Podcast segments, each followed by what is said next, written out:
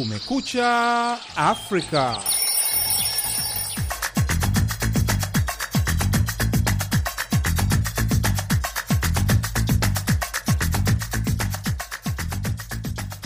Hii ni Kumekucha Afrika kutoka idhaa ya Kiswahili ya Sauti Amerika, Washington DC. Karibu katika matangazo yetu ya leo, ikiwa ni Jumaa Machi tatu mwaka wa 2023 nalo jina langu Harrison Kamau na mimi ni Sunday Shomari.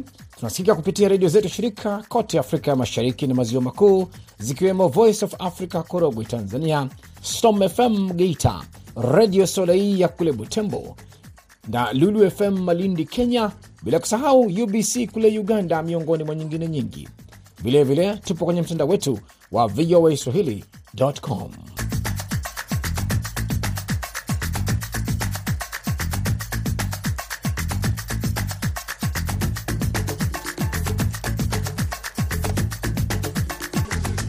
Kwenye habari zetu hivi leo, rais wa Ufaransa Emmanuel Macron aendelea na ziara yake kwenye mataifa manne ya Kiafrika. Lakini je, nini huenda kimepelekea baadhi ya mataifa kuanza kupinga ushawishi wa mataifa ya magharibi barani humo? Nafikiria Waafrika wamechoka saa hizi, ni kama nchi za magharibi zinaanza mchakato mpya wa kujaribu kuweka sera ambazo zitaathiri hao waliokuwa wakoloni waliotawala nchi za Afrika, kwa mfano Macron na nchi yake ya Ufaransa. Na katika taarifa nyingine, rais wa zamani wa Ghana John Mahama atangaza nia yake ya kuwania tena urais wa nchi hiyo kwenye uchaguzi mkuu utakaofanyika Desemba mwaka ujao. Ni vidokezo tu vya baadhi ya taarifa tulizokuandalia kwenye Kumekucha Afrika hivi leo, lakini kwanza tupate habari za kimataifa zikisomwa hapa na mwenzangu sandey Shomari.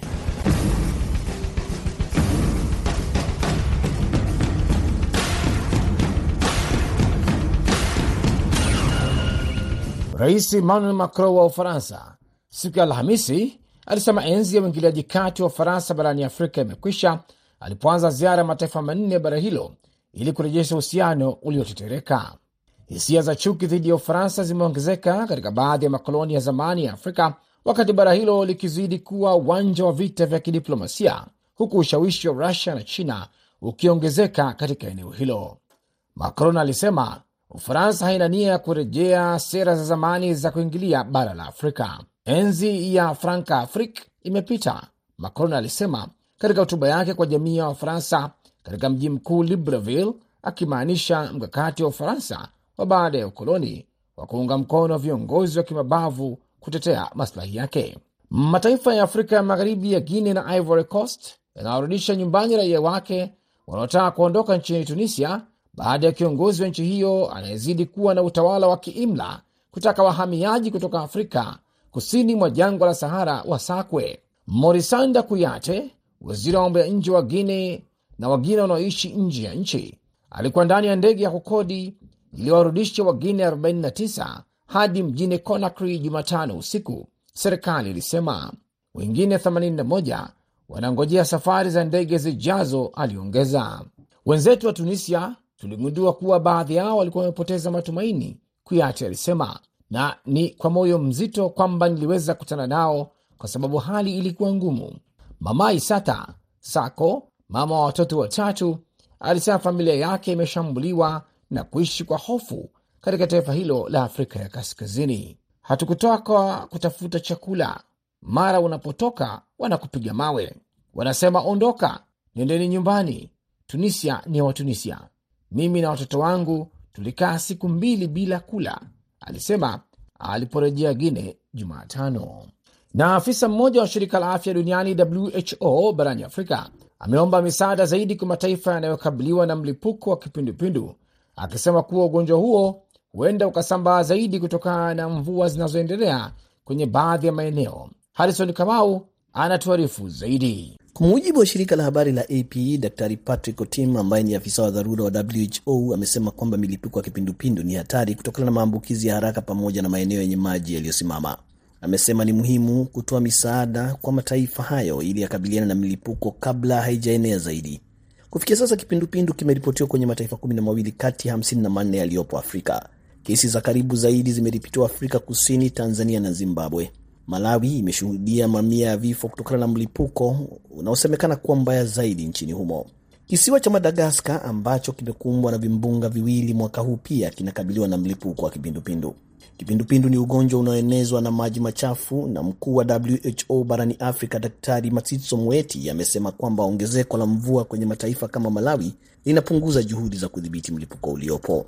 WHO limeonya kuwa mabadiliko ya hali ya hewa huenda yakaongeza milipuko ya kipindupindu kwa kuwa bakteria wanaosababisha ugonjwa huo huzaana kwa kasi zaidi kwenye maeneo yenye maji yenye joto. Kufikia sasa chanjo ya kumeza kwa mdomo milioni 3.4 zimetumwa Kenya, Kongo na Msumbiji, ambako kesi za maambukizi zinaendelea kuongezeka.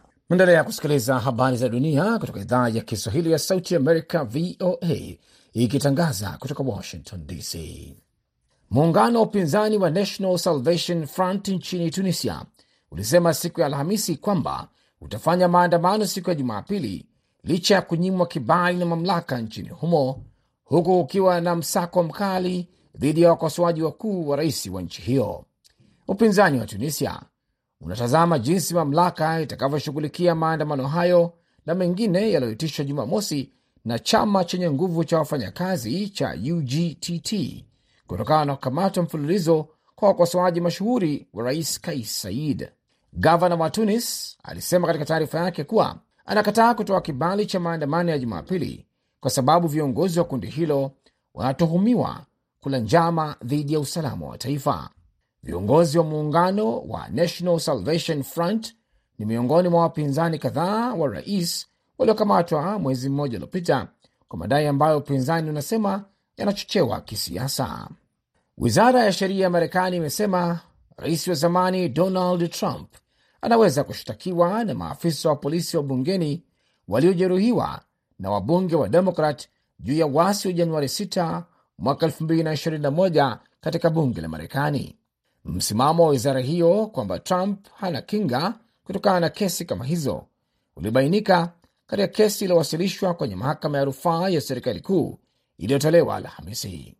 Maelezo hayo yaliyowasilishwa na mawakili katika kitengo cha kesi zisizo za jinai cha wizara ya sheria na haihusiani na uchunguzi tofauti wa kijinai unaofanywa na mwendesha mashtaka maalum wa wizara hiyo ili kujua ikiwa Trump anaweza kushtakiwa kwa mashtaka ya jinai kwa juhudi za kutaka kutengua matokeo ya uchaguzi wa urais wa mwaka 2020 katika ghasia za bungeni.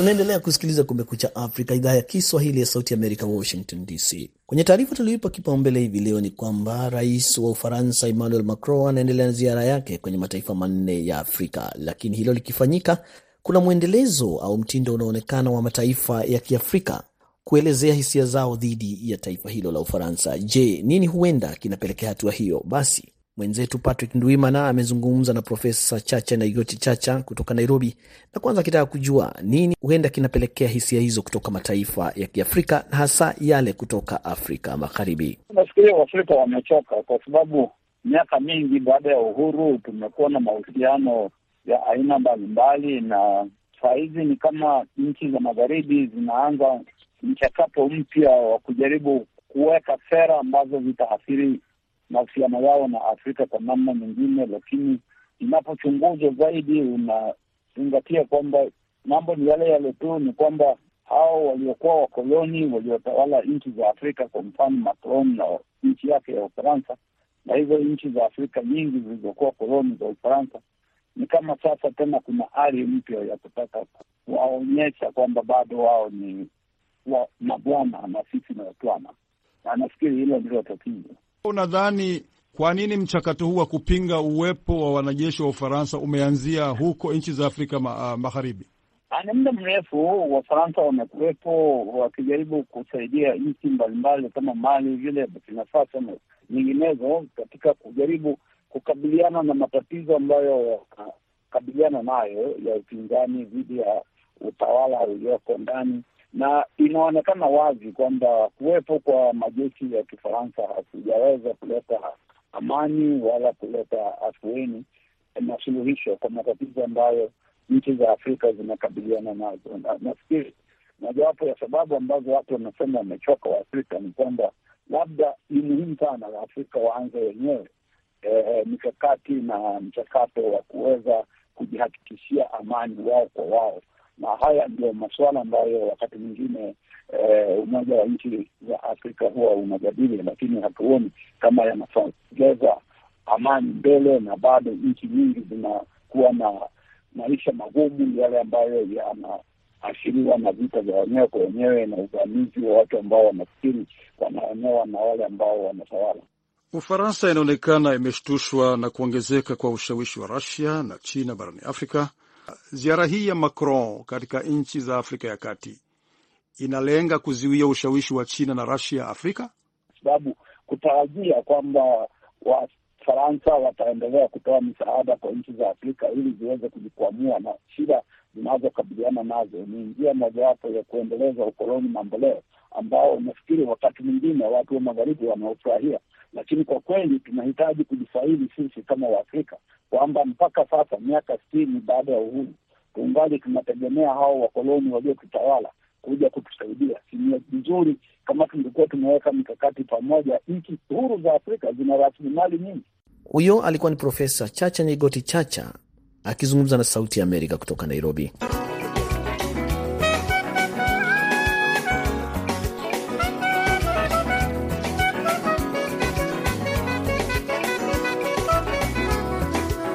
Umeendelea kusikiliza Kumekucha Afrika kutoka Washington DC. Sandi Shomari anaendelea kusomea habari zaidi za dunia.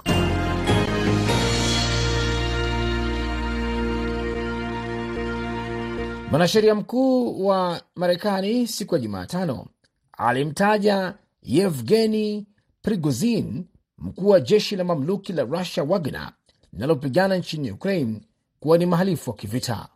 Mwanasheria mkuu Merrick Garland alikiambia kikao cha Seneti kwamba wizara ya sheria inayosaidia Ukraine kuchunguza uhalifu wa kivita unaodaiwa kufanywa tangu uvamizi wa Rusia, ikiwemo pamoja na kundi la kijeshi la Wagner.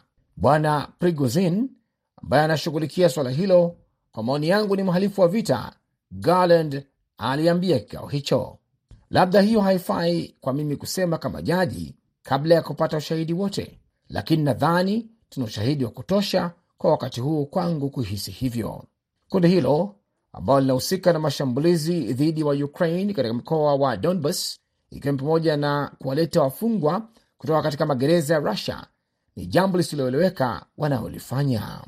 Na utawala wa Rais Joe Biden unasisitiza kuwepo kwa kanuni za kina zaidi za serikali kuu ili kuweka eneo la mtandaoni kuwa salama dhidi ya wavamizi, ikiwemo pamoja na kuhamisha majukumu ya usalama wa mtandao kutoka kwa watumiaji hadi kwa wadau wa tasnia na kuchukulia mashambulizi ya mtandao kama vitisho vya usalama wa kitaifa.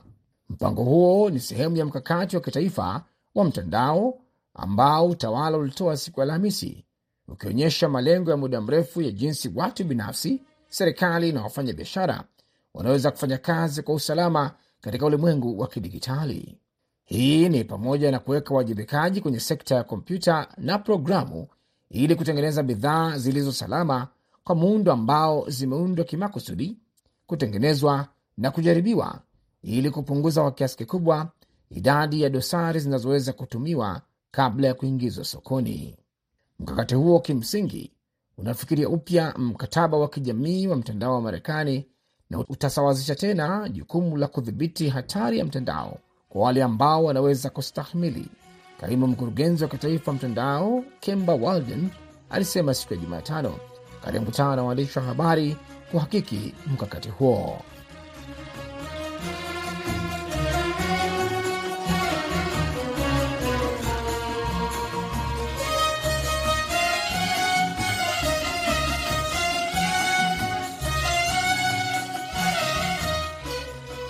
Na rais wa zamani wa Ghana John Mahama Alhamisi amezindua kampeni yake ya kurejea kwenye wadhifa alioshikilia kati ya mwaka 2012 na 2017. Mahama amewania urais wa Ghana mara tatu, mara mbili alishindwa na rais wa sasa Nana Akufo-Addo. Kampeni ya Mahama imezinduliwa wakati nchi inakabiliwa na hali ya kudorora kwa uchumi, ni jambo linalopewa kipaumbele. Harrison Kamau anayesoma ripoti ya Kent Mensa kutoka Akra. Mamia ya wafuasi wa Mahama walijitokeza kwenye ukumbi katika mkoa wa Volta ambao ni ngome ya chama cha upinzani cha National Democratic Congress NDC. Sauti za vuvuzela pamoja na ngoma zilisikika kutoka kwa mamia ya wafuasi wake wakati wa uzinduzi wa kampeni yake. Akiwa amevalia mavazi meupe, rangi inayoashiria ushindi nchini Ghana, John Mahama alisema kwamba hali ya sasa nchini humo inahitaji kiongozi mwenye uzoefu kama yeye. Ghana needs experience and not experiments. Ghana needs a leader who will hit the ground running on 7th January 2025. Ghana inahitaji uzoefu na wala sio majaribio. Ghana inahitaji kiongozi atakayeanza kazi mara moja Januari 7, 2025. Ghana inahitaji kiongozi ambaye hatapewa muda wa mafunzo kuhusu kuongoza serikali. Ghana ilikuwa inang'ara kote barani Afrika, na mimi kwa dhati kabisa nina imani kubwa naweza kufanikisha hayo. Naamini kwa hilo na kwamba tutaongoza kwa mfano. Mahama amesema kwamba serikali ya sasa imewaangusha wananchi wa Ghana na kupelekea hali ngumu ya kiuchumi inayoshuhudiwa kwenye taifa hilo la Afrika Magharibi. Amesema kwamba serikali imekosa maarifa na kwamba sasa imevunjika katika kila nyanja, na kuongezea kuwa yeye ama yale ambayo hayakufikiriwa yametokea, na nchi hivi leo imevunjika katika kila upande. Ghana imefilisika na tumegubikwa na madeni ambayo hatuwezi kuyalipa. Ameongeza kwamba hadhi ya taifa hilo imeshuka kwa kushindwa kulipa madeni yetu na taasisi za wakopeshaji zimetushusha katika viwango vya chini mno kuwahi kuona katika historia yetu. Ghana inakabiliwa na hali mbaya sana ya kiuchumi na mgogoro wa kifedha miongo kadhaa, wakati kiwango cha mfumuko wa bei kwa mwaka kikifikia asilimia 53.6 mwezi Januari. Gharama ya maisha na bei za mafuta zimepanda katika taifa hilo la Afrika Magharibi, na hivi karibuni Ghana iliomba kiasi cha dola bilioni tatu kutoka shirika la kimataifa la fedha duniani ili kusaidia kufufua uchumi wa nchi. Akizungumza na VOA, Peter McManu, mwenyekiti wa zamani wa kitaifa wa chama tawala cha New Patriotic NPP na pia meneja wa kampeni wa rais Akufo Ado mwaka wa 2020 amesema kwamba Mahama mwenye umri wa miaka 64 hana chochote kipya cha kuwapa watu wa Ghana. Mahama haleti chochote kipya katika uchaguzi. Tunafahamu jinsi alivyoendesha masuala ya nchi hii wakati alipokuwa na fursa ya kufanya hivyo. Katika rekodi yake hana chochote cha kuandika. Kwame Asa Asante, mkurugenzi wa kituo cha masomo ya Ulaya katika chuo kikuu cha Ghana, ameambia VOA kwamba chama cha upinzani cha NDC kiko katika nafasi nzuri ya kurejea madarakani chini ya uongozi wa Mahama. Asante anasema NDC kina fursa nzuri sana, hasa kikiwa na Mahama. Mahama anasimama wima katika misingi ya ujuzi, rekodi ambayo aliacha alipoondoka madarakani, na katika misingi ya umaarufu. Mambo haya matatu kwa kiasi kikubwa yanampa nguvu ya kupata fursa ya kushinda. Mei 13 viongozi wa chama hicho watakutana ili kuchagua mshika bendera wa NDC kwenye uchaguzi wa Disemba 7, 2024. Mahama atakuwa anashindana na watu wengine watatu akiwemo waziri wa zamani wa fedha na gavana wa benki kuu kwa Bena Dufour.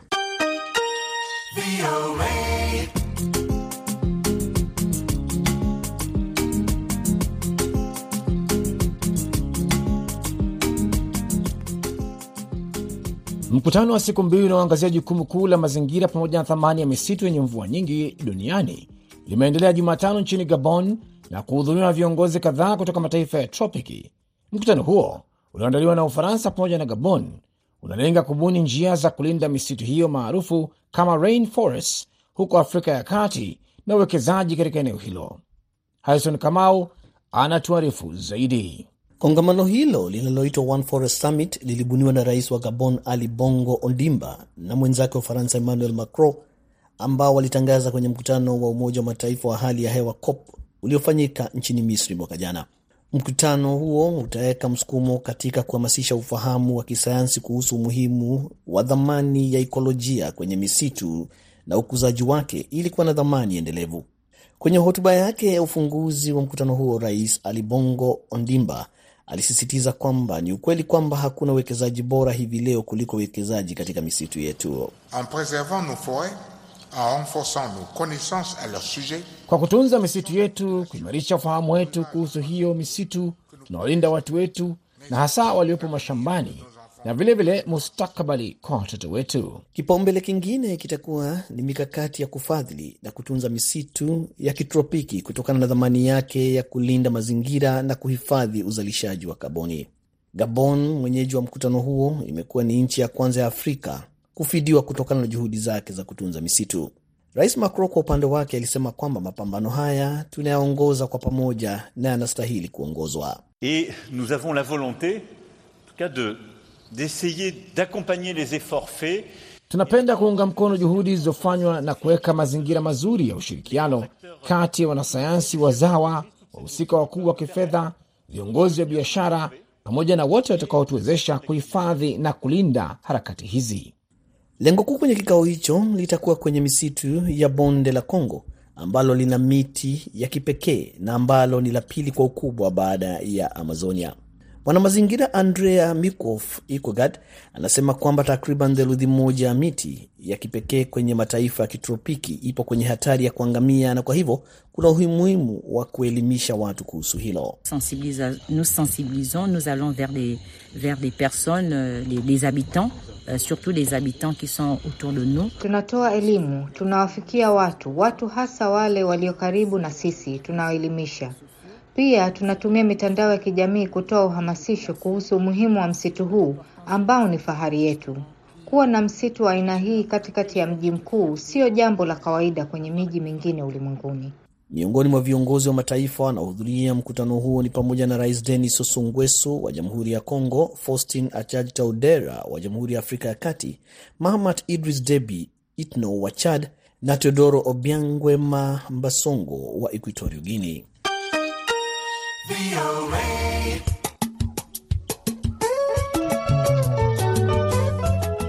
Na kwa msikilizaji unajiunga nasi hivi sasa, unasikiliza matangazo ya Kumekucha Afrika kutoka idhaa ya Kiswahili ya Sauti Amerika. Matangazo haya yanasikika kupitia redio zetu shirika, ikiwa ni pamoja na Mbeya Highlands FM ya kule Mbeya Tanzania, Nuru FM ya kule Iringa Tanzania, Hits FM ya Zanzibar, Voice of Muhabara ya Kampala Uganda na UBC Radio kule Kampala. Pia utatupata kwenye redio Sodai na RTGL za Butembo, redio Progress na redio Sango Malamu za Bunya nchini DRC.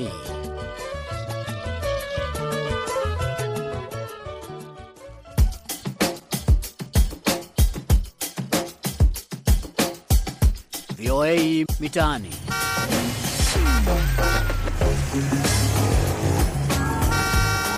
Katika VOA Mitaani hivi leo tunaelekea katika Jamhuri ya Kidemokrasia ya Kongo, ambapo mwanahabari wetu Mitima De La Shans amejielekeza katika vituo vya kuandikisha wapiga kura na kuwauliza namna gani wanatathmini mwenendo na utaratibu wa zoezi hilo mjini Bukavu na katika jimbo la Kivu Kusini. Hapa ni sauti zao. Anaitwa Metre Krisia Amini Ndahira. Nimezunguka katika mji mzima, nimekuta kwamba mambo yanaenda sambamba, lakini kuna kasoro fulani ambazo tumeona kwenye senta fulani fulani. Kuna mambo ambayo watu ambao wamewahi kupoteza vyeti, tumejikuta kwamba wanapofika kwenye senta wanaambiwa kwamba watoe kitu fulani, yaani pesa, alafu ndo wapate cheti mpya. Kuna nafasi ambapo tumekuta kwamba kuna vilema hata wale ambao wa, hawaoni yani vipofu wamejikuta kwamba mambo ni magumu. Wanawambia kwamba mashine hazitumike vizuri, yani wanangoja wapate zile ambazo zinaweza kutumika kwa ajili yao. Hawajapata mashine ya, ku, ya kuwaorozesha wao kama vipofu. Tunahitaji seni, yani tume huru ya uchaguzi irekebishe mambo kama na hayo. Hapa ni huzuni kabisa. Leo ndio siku yangu ya tatu, mi nafika hapa depuis asubuhi, niko hapa awayatupokea na bamwa balikia na mafishe za fraude wakapita, lakini shi mpaka hivi inenea saa kumi na moja awayatupokea. Mashine ziko kidogo, watu hawapokelewe sawa kawaida, mbako na choko narudia magharibi, nafika wanakurudisha, wanakuambia wende kunyumba. Hapa kuna ofisi mbili. Ndani ya ofisi ya kwanza muna kompyuta tatu na hii ofisi yenyewe tunaikala kwayo hapa ina, ina kompyuta tu moja. Jina yangu ni Abeli Abeli Mamboleo. Tangu tarehe kumi na sita niko hapa, nikaona wandugu wanahusika na hii seni, wako wanaleta wajirani yao wanatutambukia niti kidogo, wanatuambia ewana, mashini inakwama inakufa, murudie kesho tena mulamukie. Tunalamukia tena maile masaa kumi kufika hapa, wanakamata tena wapembeni shi wenyewe watujulikane kufika kukadi kabisa, iko kwepesi. Tunataka wafate kutaratibu, mtu afike saa moya hata kuwa mia mbili hata kuwa mia moja lazima afate utaratibu. Kusema ukweli, natufurahisha sababu watu wa mingi waliibiwa ma vitu vyao vya samani, wanapungua wanapotezea makadi zao za uchaguzi. Kuna wengine walilunguliwa na manyumba, kazi zao za uchaguzi zinapotelea ndani, na wengine wanaeneza miaka kumi na munane wanajisikia vizuri kupata kadi yao kwa mara ya kwanza. Kuna wengi walikuwa wanashindwa kusafiri juu ya kuwa walikuwa wameshapoteza kadi zao, na itatusaidia tena vizuri tena kwa sisi kama vijana kufikia tena uchaguzi ili tujichagulie viongozi na kuwa wagombea. Wenyewe walipoteza carte d'electeur wako wa citoyen, wako pris en consideration kwa juu inawezekana hauna carte d'electeur lakini uko na certificat de naissance, unaweza kuwa na passeport national congolais en cours de validité, unaweza kuwa na permis de conduire congolais en cours de validité. Kama uko kijana, unaweza kuwa na carte d'élève au carte d'étudiant.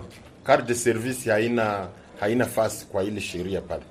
Kama uko mzee, unakuwa retraite, unaweza kuwa na livret yako yenye ulitosha kunako INSS au CNSS ya leo ha? Njo ile madokuma zenye inafaa, lakini inawezekana mtu asikuwe na hata dokuma moja mwazile. Njo kwa maana sheria inasema unaweza kwenda kujipresente kunako centre d'inscription, lakini ukisindikiziwa na watu tatu wenye walishajifere identifie ndani ya ile centre d'inscription, wenye walishaonekana kuliste ya waelekteur watemwanye kama ndio huyu mwenzetu ni citoyen wa mwavenu. Kama hana carte electeur yenye lipita, asiseme kama hawatamjali. Hapana, watampokea na watatumika naye kufuatana na ile madokuma.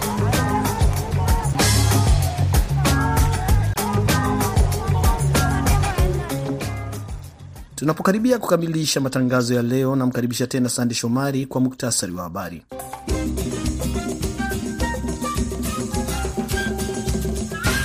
Rais Emmanuel Macron wa Ufaransa siku ya Alhamisi alisema enzi ya uingiliaji kati wa Ufaransa barani Afrika imekwisha alipoanza ziara ya mataifa manne ya bara hilo ili kurejesha uhusiano uliotetereka. Hisia za chuki dhidi ya Ufaransa zimeongezeka katika baadhi ya makoloni ya zamani ya Afrika wakati bara hilo likizidi kuwa uwanja wa vita vya kidiplomasia, huku ushawishi wa Rusia na China ukiongezeka katika eneo hilo. Mataifa ya Afrika ya Magharibi ya Guinea na Ivory Coast yanawarudisha nyumbani raia wake wanaotaka kuondoka nchini Tunisia baada ya kiongozi wa nchi hiyo anayezidi kuwa na utawala wa kiimla kutaka wahamiaji kutoka Afrika kusini mwa jangwa la Sahara wasakwe. Morisanda Kuyate, waziri wa mambo ya nje wa Guine na wagine wanaoishi nje ya nchi, alikuwa ndani ya ndege ya kukodi iliyowarudisha wagine 49 hadi mjini Conakry Jumatano usiku. Serikali ilisema muungano wa upinzani wa National Salvation Front nchini Tunisia ulisema siku ya Alhamisi kwamba utafanya maandamano siku ya Jumapili licha ya kunyimwa kibali na mamlaka nchini humo, huku kukiwa na msako mkali dhidi ya wakosoaji wakuu wa rais wa nchi hiyo. Upinzani wa Tunisia unatazama jinsi mamlaka itakavyoshughulikia maandamano hayo na mengine yaliyoitishwa Jumamosi na chama chenye nguvu cha wafanyakazi cha UGTT kutokana na kukamatwa mfululizo kwa wakosoaji mashuhuri wa rais Kais Saied. Wizara ya sheria ya Marekani imesema rais wa zamani Donald Trump anaweza kushtakiwa na maafisa wa polisi wa bungeni waliojeruhiwa na wabunge wa Demokrat juu ya wasi wa Januari 6 mwaka 2021 katika bunge la Marekani. Msimamo wa wizara hiyo kwamba Trump hana kinga kutokana na kesi kama hizo ulibainika katika kesi iliyowasilishwa kwenye mahakama ya rufaa ya serikali kuu iliyotolewa Alhamisi. Basi hapo ndipo tunafika mwisho wa Kumekucha Afrika kutoka idhaa ya Kiswahili ya Sauti ya Amerika hivi leo. Kwa niaba ya wote walioshiriki kufanikisha matangazo haya, msimamizi Adija Riami, produsa wetu Saida Hamdun, jina langu Harrison Kamau na hewani nimeshirikiana naye Sande Shomari, kwa pamoja tukikutakia wakati mwema popote ulipo.